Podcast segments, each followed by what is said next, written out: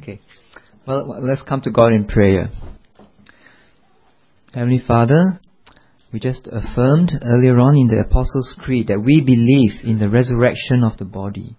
We pray now by your word and in your spirit, please help us to understand what it means more and show us how we should live our lives in light of that fact. We pray in Jesus' name. Amen. Now, let me ask you, what are Singaporeans like?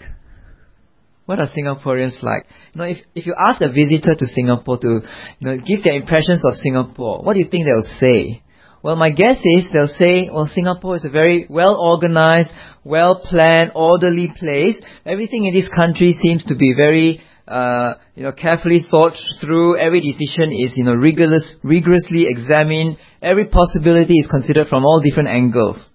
So generally, Singaporeans are pragmatic, Singaporeans are determined and focused and very rational people, right? You wouldn't, the, the first thing that comes to mind wouldn't be that they are very dreamy or relaxed or, you know, idealistic people, right?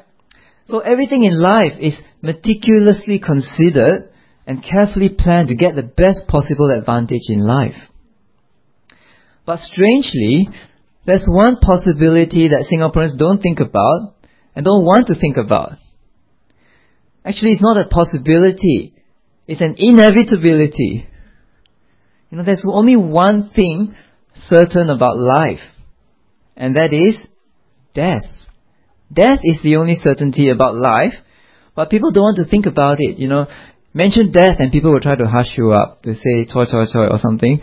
Just thinking that, you know, if I don't mention it, maybe it won't happen. But that's not a very rational Singaporean way of thinking, surely. You know, if you knew that the possibility of something was 100%, you're not going to just ignore it, eh, but you would take it into account in all the decisions that you make. So today, I'm going to talk about the thing that nobody wants to talk about, which is death. See, and not just death in an abstract sense, I'm going to talk about your death and my death. You see, you are going to die, and I'm going to die. And what's going to happen after that? Well, you might say, oh, I know the answer. It's eternal life, it's resurrection. Oh, really? Do you really believe that? So let me ask you, does the way that you live show that you believe in resurrection after death? Now, today's passage, we're going to find out what believing in the resurrection really means for us, really means in how we should live. So let's take a look at 1 Corinthians chapter 15. Remember that last week we looked at the first half of this chapter and we said that if there is no future resurrection, we might as well just eat and drink, for tomorrow we die. That's what the passage said in verse um, verse 32. He said that we might as well just enjoy our present life because there is no more to life than that. But Paul said that there is going to be a resurrection, the fact that Jesus was uh, risen from the dead means that we must also be raised from the dead in the future. Jesus' resurrection guarantees our resurrection. But this was not enough for the Corinthians. So in today's part of the reading, in verse 35, they ask, How are the dead raised? With what kind of body will they come? Now it wasn't enough for Paul to tell them that there would be a resurrection, he also had to tell them why there would be a resurrection in a body, why the resurrection would be a bodily resurrection. See, they had a lot of trouble understanding this bodily resurrection because they were influenced by the Greek philosophers. So to them, our souls are imprisoned in our bodies. And the physical body is not that important because it's going to die anyway, but the soul is the most important thing because it endures forever. And they believe that when you die, the, the soul is set free from the body, and they thought it was better for the soul to be free to roam around rather than to be locked up in the prison of a body. And so for them, heaven should be a place of spirits and not of bodies. And that's why they couldn't understand resurrection. They couldn't understand why you want to have physical bodies in heaven. See, when you get to heaven, why do you still want this body that can be sick and that can uh, get injured, that can get destroyed. Why? How can such bodies be fit to live in heaven? That was their question. So in verse 36, Paul says this. Um, let's turn to the passage. Yep. Verse 36. How foolish! What you sow does not come to life unless it dies. When you sow, you do not plant the body that will be, but just a seed, perhaps of wheat or of something else. But God gives it a body as He has determined, and to each kind of seed, He gives it his, its own body. So He's saying that our resurrection bodies will not be the same as our current mortal bodies. It won't be the same kind of body. Verse 36 says, A seed that you sow in the ground produces a plant only after it dies. The seed and the plant cannot both be alive at the same time. Either the seed uh, is still alive, in which case there is no plant, or the plant comes from the seed, in which case there is no more seed. It's died. So in the same way, when our mortal bodies die and are sown into the ground, it will in the future become a resurrection body. The resurrection body in some way comes from the remains of our mortal bodies. And also in verses 37 to 38, it says, the plant that comes from the seed is a different kind of body to the seed. So if you put a papaya seed into the ground, you're not going to get a papaya seed coming out, you're going to get a papaya tree. The seed and the tree are completely different. And that's what the resurrection body will be like. See, even though it comes from the seed, from the mortal body, yet it's something completely different. We shouldn't expect that our resurrection bodies will be exactly the same as the bodies that we have now. And in verse 39, verse 39, all flesh is not the same. Men have one kind of flesh, animals have another, birds another, and fish another. There are also heavenly bodies and there are earthly bodies, but the splendor of the heavenly bodies is one kind, and the splendor of the earthly bodies is another. The sun is one kind of splendor, the moon another, and the stars another, and star differs from star in splendor. So Paul is using examples from everyday life to show that there are different kinds of bodies. So there are earthly bodies, there are heavenly bodies. The earthly bodies are like human bodies, fish bodies, animal bodies, bird bodies, right? They're all very different kinds of body uh, with different kinds of splendor. So if you say, oh, this is a, a splendid and beautiful human body, that's very different from saying this is a splendid and beautiful goldfish body, right? It, it, two different kinds of things. Now, apart apart from earthly bodies, there are also the heavenly bodies, the sun, the moon, the stars, and they are all different from each other in their splendor, in their glory. And even among the stars, there are differences as well. Don't ask me what they are, but there are differences among the stars in the kinds of glory that they have. So basically, Paul is saying that the bodies don't all have to be the same. You see, there can be different kinds of bodies. There can be different kinds of bodies with different kinds of splendor or glory. And then in verse 42, he applies this analogy to our resurrection. He says, the resurrection body is going to be a different kind of body. So verse 42, so will it be with the resurrection of the dead. The body that is sown is perishable, it is raised imperishable. It is sown in dishonor, it is raised in glory. It is sown in weakness, it is raised in power. It is sown a natural body, it is raised a spiritual body. If there is a natural body, there is also a spiritual body. So the resurrection body will be very, very different from the bodies that we have now. See, our bodies can be injured and destroyed, and we will get sick, and eventually we will die. But the resurrection body will be indestructible. Maybe it will be something like Iron Man, except that it will be better looking. See, we will have glorious and powerful bodies. See, our bodies will be just like Jesus' resurrection body.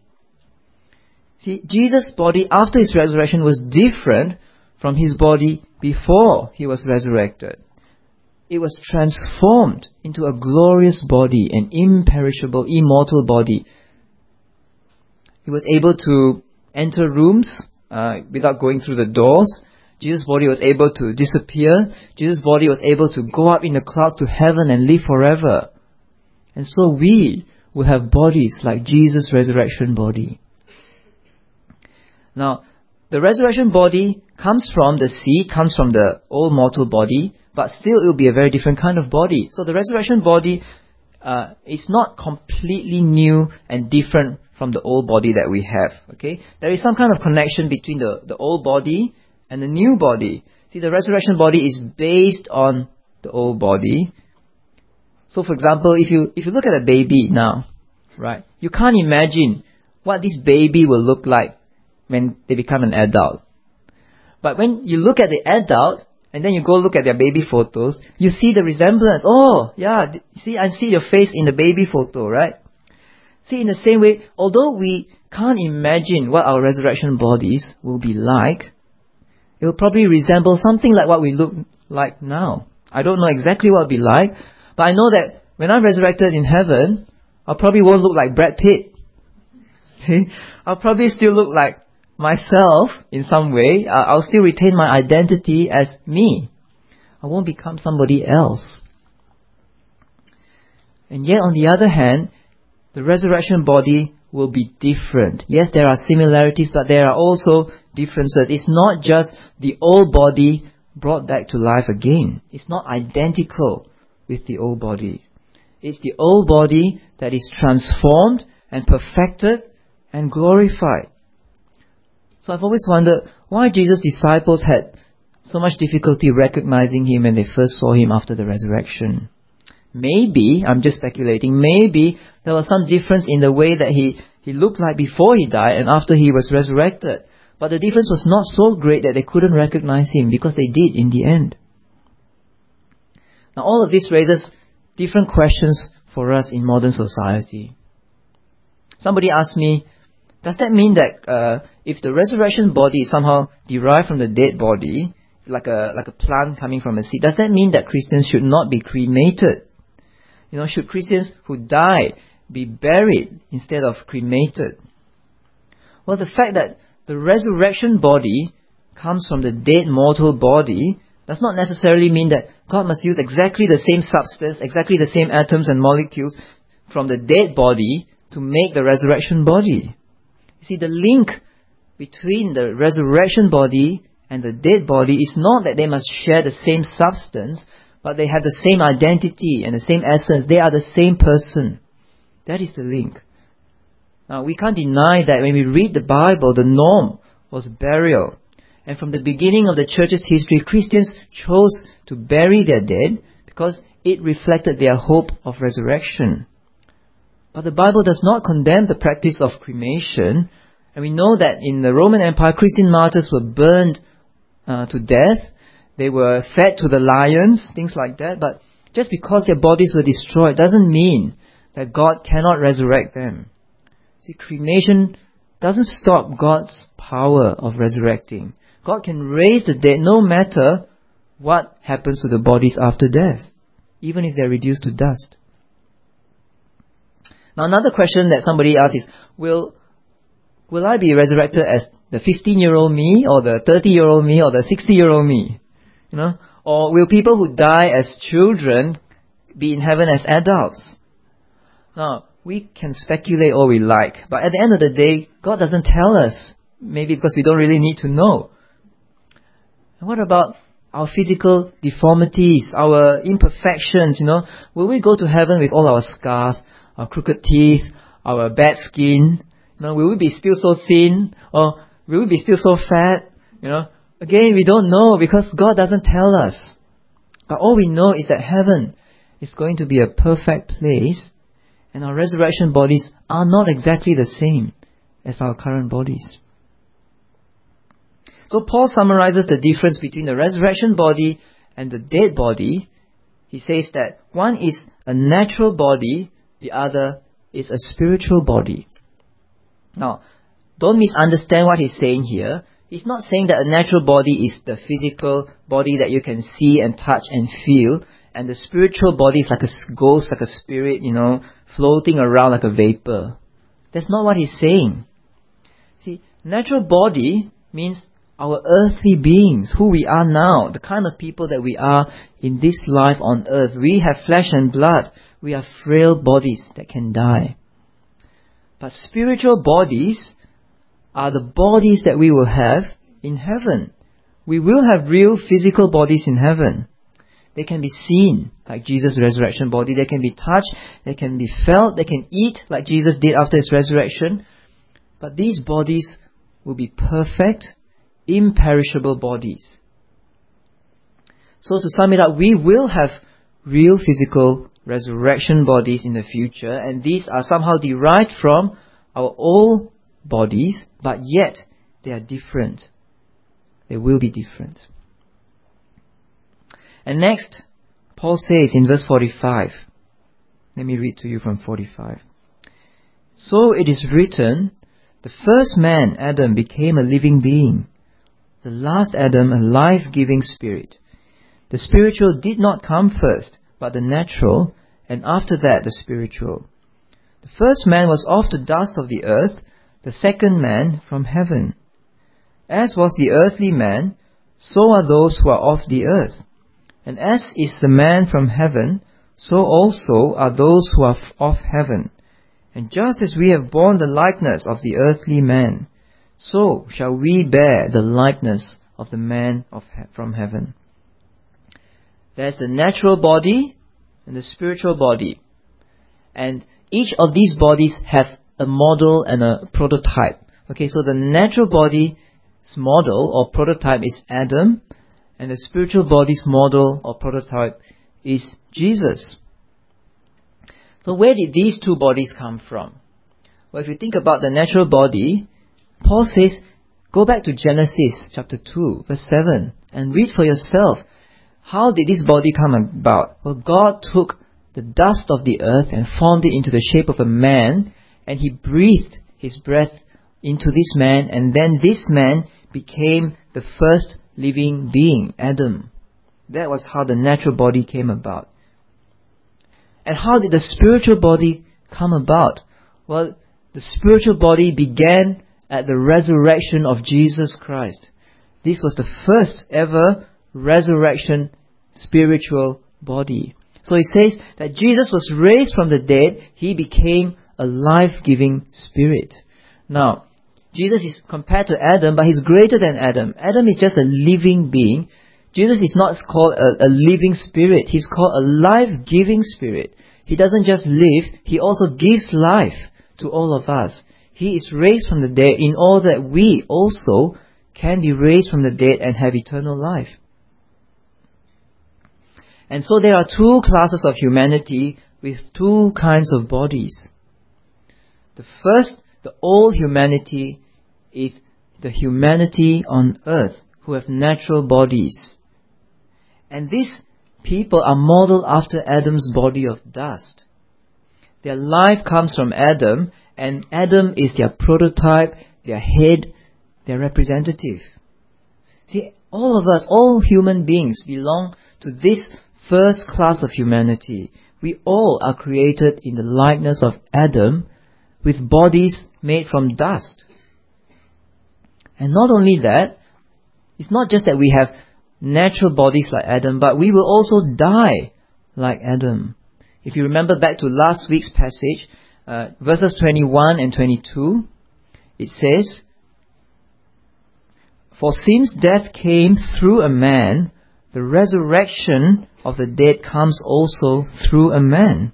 For as in Adam all die, so in Christ all will be made alive. See, Adam brought death into the world because of his sin.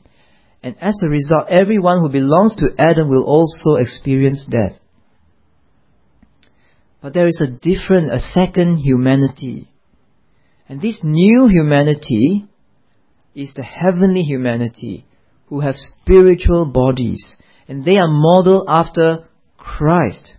They're modeled after Jesus' resurrection body. Their life comes from Him. He is their head, their prototype, their representative.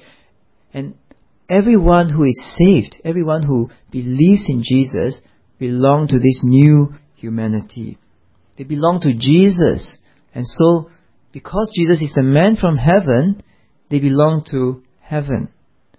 And because of Jesus' resurrection, we will all be resurrected. We will all have new bodies like Jesus' resurrection body. We will have spiritual bodies that are fit to live in heaven. And we'll be made into Christ likeness. That's what it says here. Now, being made into Christ likeness doesn't mean that we'll all look like clones of Jesus. It means that we will all have the same kind of bodies as Jesus had when he was resurrected. So if you believe, if you trust in the Lord Jesus for salvation, then know that He has given you life and this life will climax on that day when you will be given new bodies forever. So no, you now belong to this new second class of humanity and you will have bodies of, like that of Jesus and you will share his likeness. Now Paul has been answering those objections from the Corinthians, right? Uh, you know, why can physical bodies live in heaven? How can that happen? They thought the experience of heaven should not be spoilt by having bodies in heaven. And surprisingly, Paul kind of agrees with them to some sense. See what he says in verse 50. I declare to you, brothers, that flesh and blood cannot inherit the kingdom of God, nor does the perishable inherit the imperishable. Listen, I tell you a mystery. We will not all sleep, but we will all be changed. In a flash, in the twinkling of an eye, at the last trumpet. For the trumpet will sound, the dead will be raised imperishable, and we will be changed. For the perishable must clothe itself with the imperishable, and the mortal with immortality. Paul says, yes, it's true. Frail human bodies cannot live in heaven. Flesh and blood cannot inherit the kingdom of God. The perishable cannot inherit the imperishable. But the Corinthians are wrong to think, therefore, that there is no resurrection. Because instead of these frail human bodies, we will be in heaven with new, indestructible spiritual bodies. How's that going to happen? Well, Paul says, let me tell you a mystery. We will not all sleep, but we will all be changed. That means not all Christians will die. Some Christians will remain alive when Christ comes again. We don't know if that will be us or not. Not every Christian will die, but every Christian will be changed into resurrection bodies. On that last day when Jesus comes again, there will be a loud trumpet. And just like that, in an instant, in the twinkling of an eye, people will be resurrected. And they will come out from their graves and be amazed at their new bodies. That's what's going to happen. And those who are alive when Jesus returns will also be changed into uh, resurrection bodies that can never die. Now, Paul says here that our resurrection is like putting on new clothes on top of the old clothes. It's not that we take off, that we strip off the perishable body and replace it with the imperishable body. No, he says the perishable must clothe itself with the imperishable and the mortal with immortality. In other words, we don't do away with this old body of ours and have a completely new different body. No, the new body clothes the old body. The old body is the seed for the new body to come from. And the old body, uh, the new body has a trace, an imprint of what the old body was like. And in verse 54, Paul says, When the perishable has been clothed with the imperishable, and the mortal with immortality, then the saying that is written will come true. Death has been swallowed up in victory. Where, O death, is your victory? Where, O death, is your sting? The sting of death is sin, and the power of sin is the law. But thanks be to God, He gives us the victory through our Lord Jesus Christ. Now, when the resurrection of Christians finally happens, we will finally get to live in heaven with our new resurrection bodies. And that is when all of God's plans for creation will be fulfilled. God made promises to save, God made promises to redeem the state of the universe. And these are all fulfilled at the resurrection, at the second coming of Christ. Now, if you remember, the Bible tells us that God made everything at the beginning good and perfect, but somehow it was spoiled by mankind's sin. But God has a plan. God has a plan to restore the world to what He intends it to be. And His plan is to conquer sin and conquer death in Jesus' death and resurrection. And because Jesus died for our sake and rose again, that is why we can be forgiven of sin and raised to new life. Now in the Old Testament, there were promises of God that He would conquer death. Okay, if you turn to Isaiah, the passage in Isaiah talks about God destroying death. In verse 8, He will swallow up death forever, and God will wipe away the tears from all faces. Or in Hosea, God says, I will ransom them from the power of the grave. I will redeem them from death. Where, O death, are your plagues? And where, O death, is your destruction? And Paul quotes all of these Old Testament promises to show us that when we are resurrected in the future, that is when God will fulfill those promises that He gave long time ago. And God can only fulfill these promises through the Lord Jesus Christ. See, if Jesus had not come, if Jesus had not died and not been raised to life, we would not be resurrected. Death would not be destroyed. So let us give thanks to God. Let us praise God for the wonderful, wonderful gift that He has given to us in Christ. Now, so far we've seen that we will have resurrection bodies that come from our mortal bodies and yet are somewhat different. And our resurrection bodies will be like Christ's resurrection body. And our bodies will be transformed in an instant to become resurrection bodies when Jesus comes back again. And then Paul ends by saying in verse 58, this verse, Therefore, my dear brothers, stand firm.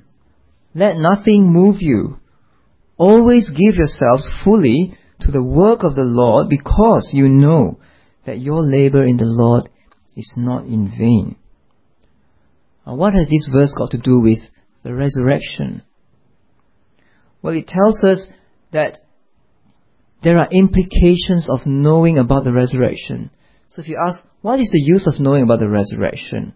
After all, it's something in the future. It doesn't affect my life now. So I just store it in the back of my mind and just carry on with life as usual. No. Paul says, knowing about the resurrection and knowing that it will be a bodily resurrection is very, very relevant and important to your life today. See, it says God will win the victory over death.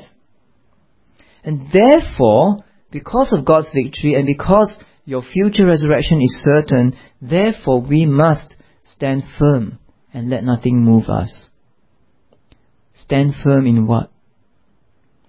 Well, if you remember back to the very beginning of this chapter, in verse 2, uh, Paul says, By this gospel you are saved, if you hold firmly to the word I preach to you.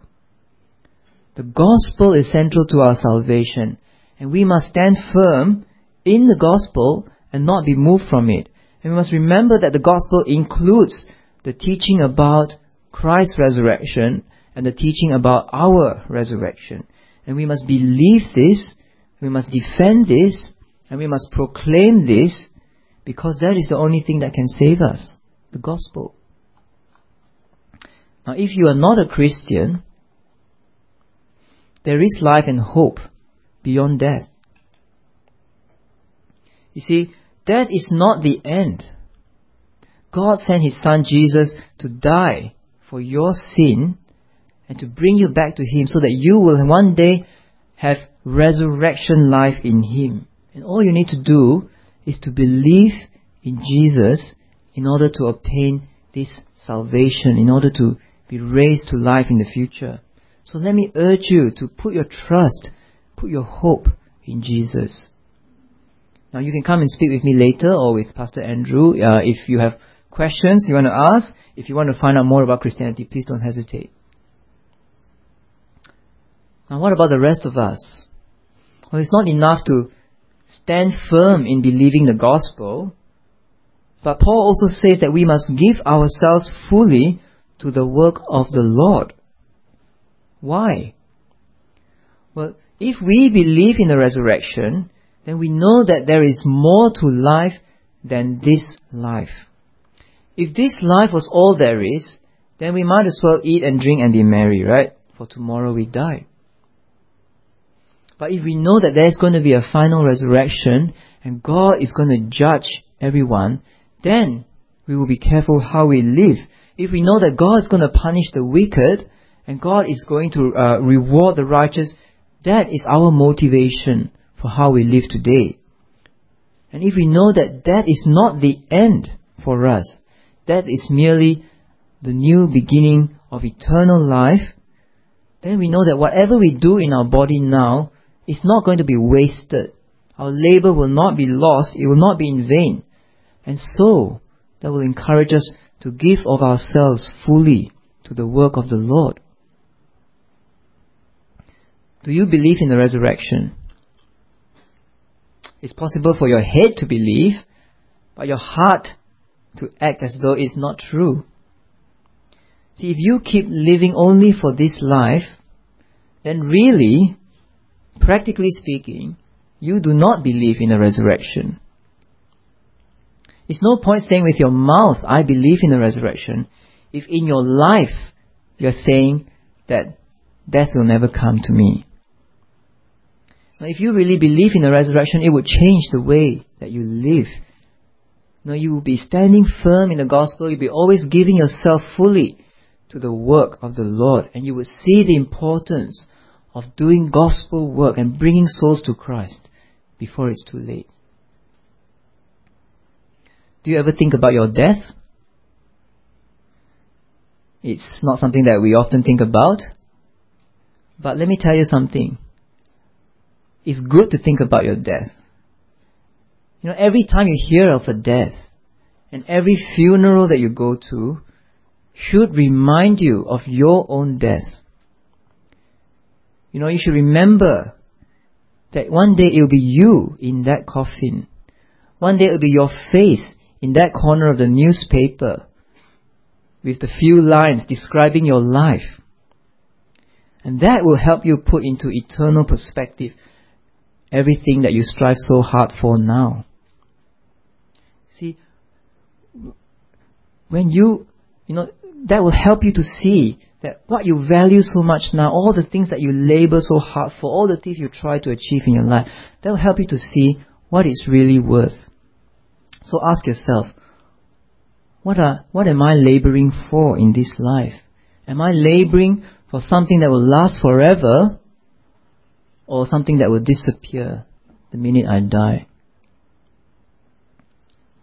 Now sometimes we like to compartmentalize our lives into little boxes, okay? We have one box for God and church, one for family, one for work, one for leisure, sport, relaxation, holidays. We want God and church to stay in their place and not come and disturb us, get in the way of all the other parts of our lives. No, when people ask us to serve, we think, well, I'm too busy at work. Or, why me? Why is it always me? Why should I give up my hard earned relaxation time? Now, if only we could give ourselves fully to the work of the Lord as much as we give ourselves to our work or our families, our sports, our relaxation, our holidays. You know, God doesn't say here, you know, give yourself to the work of the Lord sometimes. He doesn't say give yourself to the work of the Lord when you feel like it, when you're not too tired, when you have enough time. He says give yourself to the work of the Lord fully, always. See, God demands all of your life, not just a small corner of your life. He's not one compartment in your life. He is the one who rules all the compartments in your life. So are you doing your work to serve God or for your own success and ambition in life? And your family time, your sports, your leisure activities, are they ways that you honor God or are they ways that you replace God in your life? Now, do you go on holiday after holiday without considering its impact on your godliness and your spiritual health?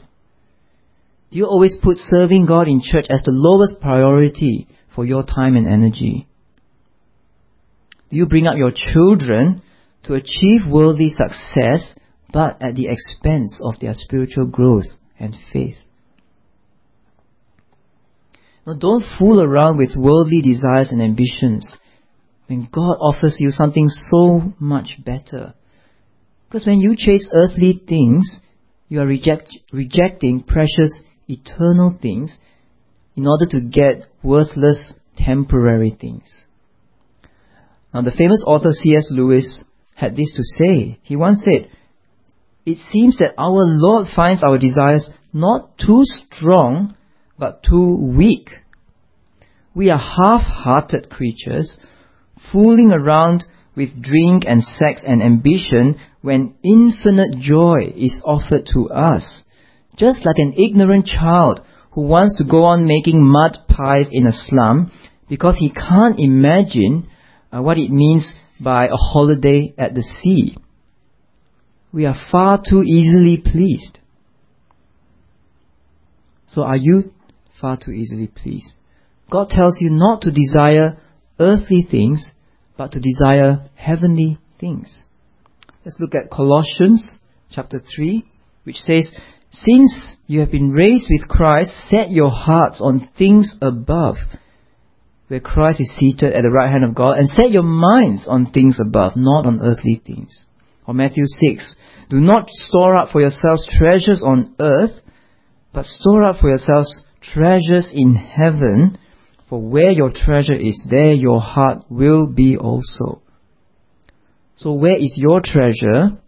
And where is your heart? Is it on earth? Or is it in heaven? Make sure that you're living now in light of heaven. Live lightly to the things of this world. They must not grip your heart. They must not control you. They must not become your idols. Now another thing is that living in light of our resurrection also affects how we view our bodies. See, we live in a world today that is obsessed by youth, by looks, by health. Now in the past, to be old was something really good. It was of great worth. It brings wisdom, experience, and people respected those who are old. But now, to be old is to, you know, everybody dreads being old, everybody postpones being old, nobody wants to look old or be old, and people ignore the old people. Right? See, when I was a little boy, my relatives would come to me and say, how come you never call me auntie, ah? Call me, call me, auntie. But now, nobody will ever say that, right? Times have changed, nobody wants to be called auntie anymore. Auntie is no longer a title of respect. It's a mark of disrespect when you call somebody auntie. Now, two weeks ago, I was in Penang, and I read in the newspaper that it's becoming more common for uh, teenagers, young teenagers, 13, 14 year olds in Malaysia, uh, female as well as male, to go for cosmetic surgery to change the way they look, to, to make their bodies more, more like society's definition of a beautiful body.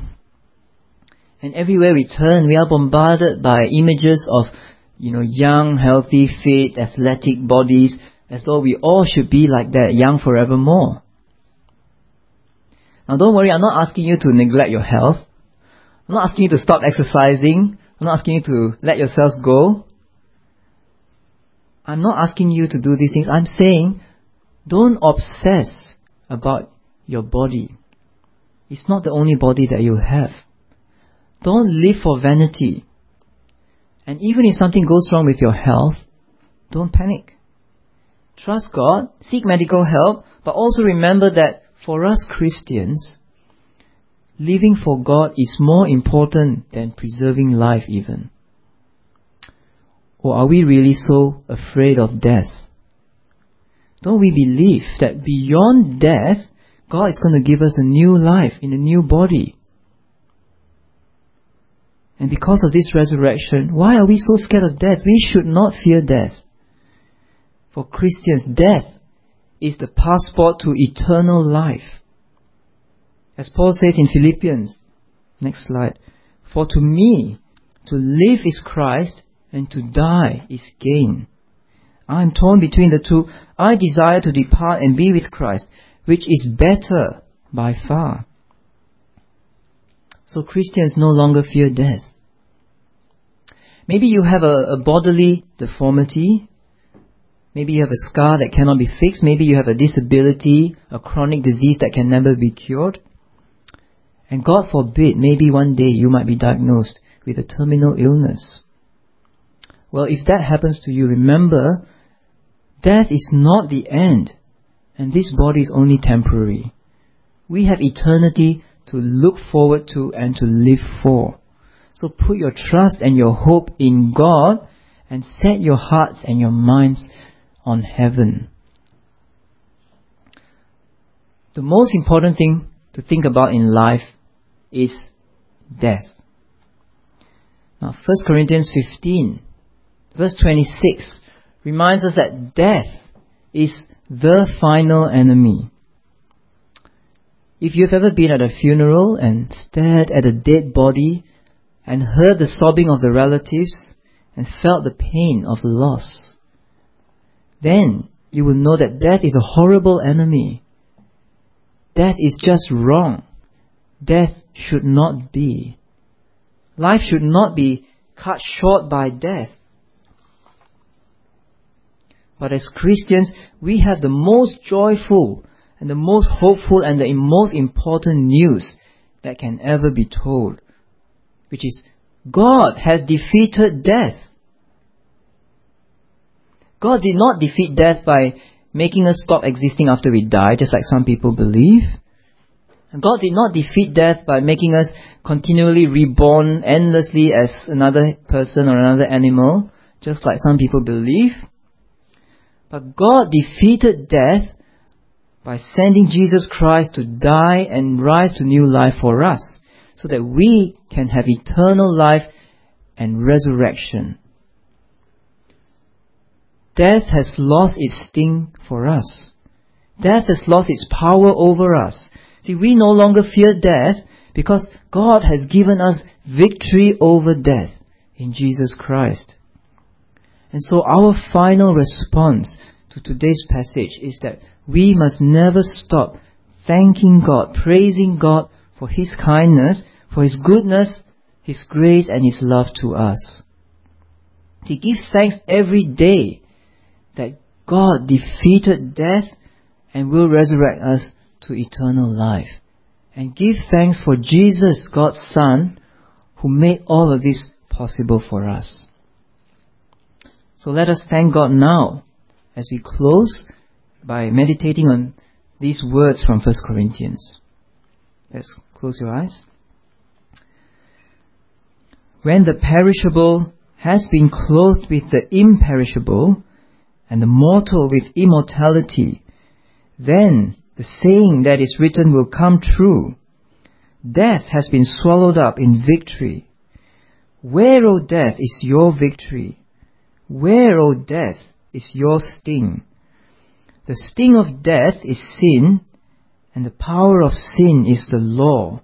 But thanks be to God, He gives us the victory through our Lord Jesus Christ. Heavenly Father, we deserve death because we have sinned against you, our life giver. And we deserve death because we use the bodies that you gave us to rebel against you and displease you. But thank you for your precious words, for the precious gospel that you gave to us. Thank you that you sent Jesus to die for us to atone for our sins, and that you raised him from the dead so that we too might have new life in Him. Thank you that you have defeated death and given us life. We look forward in hope to resurrection and to the glory of heaven. So please help us not to be content with this world, but to live in light of heaven, to continue steadfast in faith, to always give ourselves fully to your work, and to lead thankful and obedient lives until Christ comes again in glory. We pray in the name of Christ Jesus our Lord. Amen.